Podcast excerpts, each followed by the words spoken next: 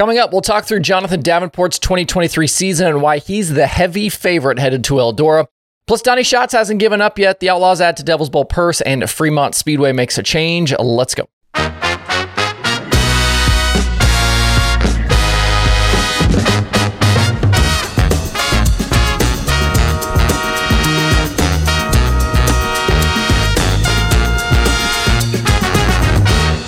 It's Tuesday, October 17th. I'm Justin Fiedler. This is Dirt Tracker Daily.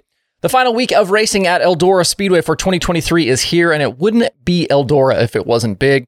The 100,000 to win Dirt Track World Championship is on tap Saturday, along with the Lucas title, plus racing for a bunch of other divisions, including modified, super stocks, and steel block modifieds. For you competitors and fans that are going to be in town, you'll need to eat all week, and I've got the place for you. Located just six miles down Highway 118 from the racetrack is the Whistle Stop Bar and Grill. It's located right on Main Street in Ansonia, Ohio, and they've got you covered for breakfast, lunch, and dinner.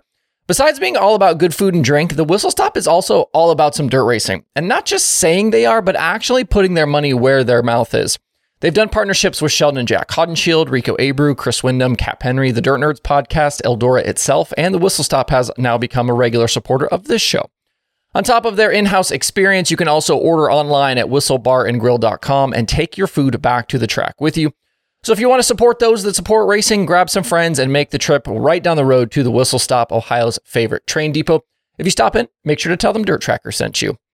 Uh, I want to start your Tuesday off with some Donny Schatz numbers. He's coming off the win over this past weekend at Lakeside, but barring some sort of insane finish to the season, he's going to end up with his worst outlaw run in more than 20 years.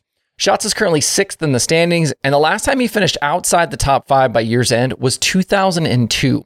For other drivers, Schatz' 2023 numbers are very strong, uh, very solid. Those, you know, these types of seasons are what other guys would love to have. But not when you're a 10-time champion and expected to just do this every year. The real glaring stat for the TSR 15 in 2023 is their qualifying average. Through 68 races, their time trial average position is just 11.58, which trails eight of the other full time outlaw drivers. It's tough to win and run up front when you start the night in a hole. But you know what Donny Schatz is still really good at, even amidst a difficult season? Passing race cars, and a lot of them.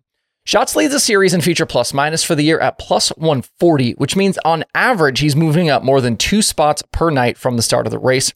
Nobody else is even in the triple digits in that stat category. And if you want to say, oh, it's just because he's starting further down the field, uh, you know, it's easier for him to pass cars, consider this. Of the seven seasons I have data for, Schatz has led the Outlaws in feature plus minus in four of them. The other three years, he was second twice and four once. This guy just passes a lot of race cars all the time. Things might not be right when it comes to raw pace or right off the truck in qualifying, but Schatz' racecraft is as good as it's ever been. Something else to point out here is even after qualifying not great, Schatz has maximized his heat races to try and set his team up better for later in the night. Not only does he lead feature plus minus, he also leads heat race plus minus. Things haven't gone great for that team this season, and who knows what the future holds for Schatz as rumors still continue to run rampant about his future. But it doesn't appear that the slip in performance is because of a lack of effort. All right, all week in advance of the Dirt Track World Championship, we are spotlighting the four Lucas Chase finalists. Yesterday we did Devin Moran. You can check out that show uh, if you want to know what we had to say about him. And today we'll talk Jonathan Davenport. He was back full time this season with Lucas after a year away, picking and choosing a schedule that turned out to be pretty damn lucrative $2 million lucrative. Uh, his Lance Landers own team decided to come back in 2023 because of the opportunity the chase format with Lucas provided with the finale coming up at probably Davenport's best racetrack. They ended up with the regular season uh, in third in the standings, and it wasn't always easy this year for that squad. JD has spent the season getting comfortable with new crew chief Corey Phosphate after Jason Durham departed the team after 2022. The 49 was hot right out of the gates. They won three of six nights at the Wild West Shootout in January, but from there, the early part of the season was not quite what we'd come to expect from this group. They did win a Lucas race at Ocala and an MLRA show at Wheatland in April, but Davenport was outside the Lucas top four in the spring and had four straight finishes of 12th or worse from Fairbury to 34 Raceway.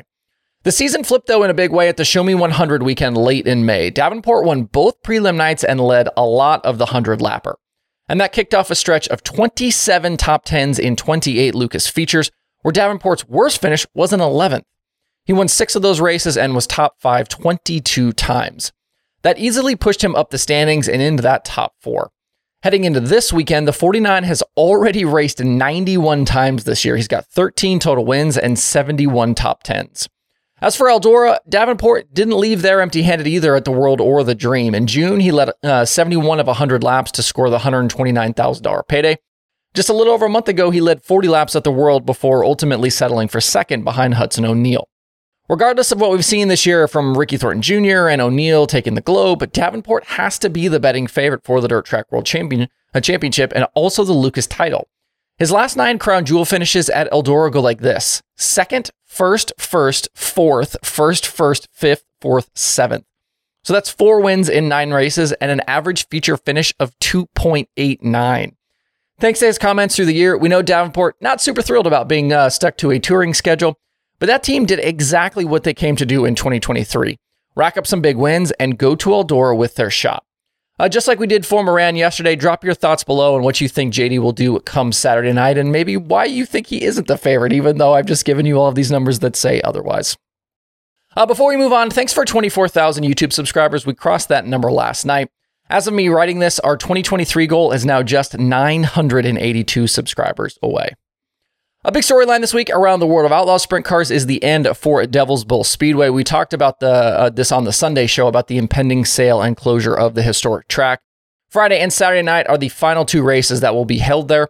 Devil's Bowl was the site of the first ever World of Outlaw show way back in 1978, which was won by Jimmy Boyd. Ted Johnson worked with Lanny Edwards to make that happen, and now Edwards' son and current Devil's Bowl promoter Lanny uh, Lanny Ross has made the decision to end the run of the track. To make the end of this thing bigger, World Racing Group has added more than $30,000 to the weekend's purse, with Friday now being 12000 to win and Saturday being bumped to more than 20000 to win. And as a nod to the beginning, Saturday is also paying $1,978 to start 1978. Uh, this will also be an emotional weekend for WRG uh, CEO Brian Carter. He grew up not far from Devil's Bowl Speedway, started going to races there as a kid. He was also a major driving force in bringing the Outlaws back to Devil's Bowl in 2014. The track was a regular stop for the series throughout its history, but it fell off the schedule after 2003. Since 2014, though, under Carter's watch, Devil's Bowl has been an outlaw stop every single year. Hopefully, the fans and competitors will show out this weekend. In some other racetrack news today, Fremont Speedway will have a new slash old promoter starting immediately. Rich Farmer and his wife Shelly, who previously ran the track, are back in control starting with the swap meet on October 28th. Farmer gave up running the track after the 2018 season, but has signed a new five-year deal to operate one of the uh, the Ohio Weekly staple tracks. Besides running Fremont, Farmer also owns several area Napa stores and has campaigned his own sprint cars with drivers like Cole Macedo, and Cap Henry in recent seasons. Sounds like this move didn't come without some drama, though, which isn't uncommon when it comes to racetracks and fairboards. The reaction on social media today to this move has been mostly positive, although I have seen one post in particular on the other side. Wouldn't be dirt racing though without uh, a little bit of drama.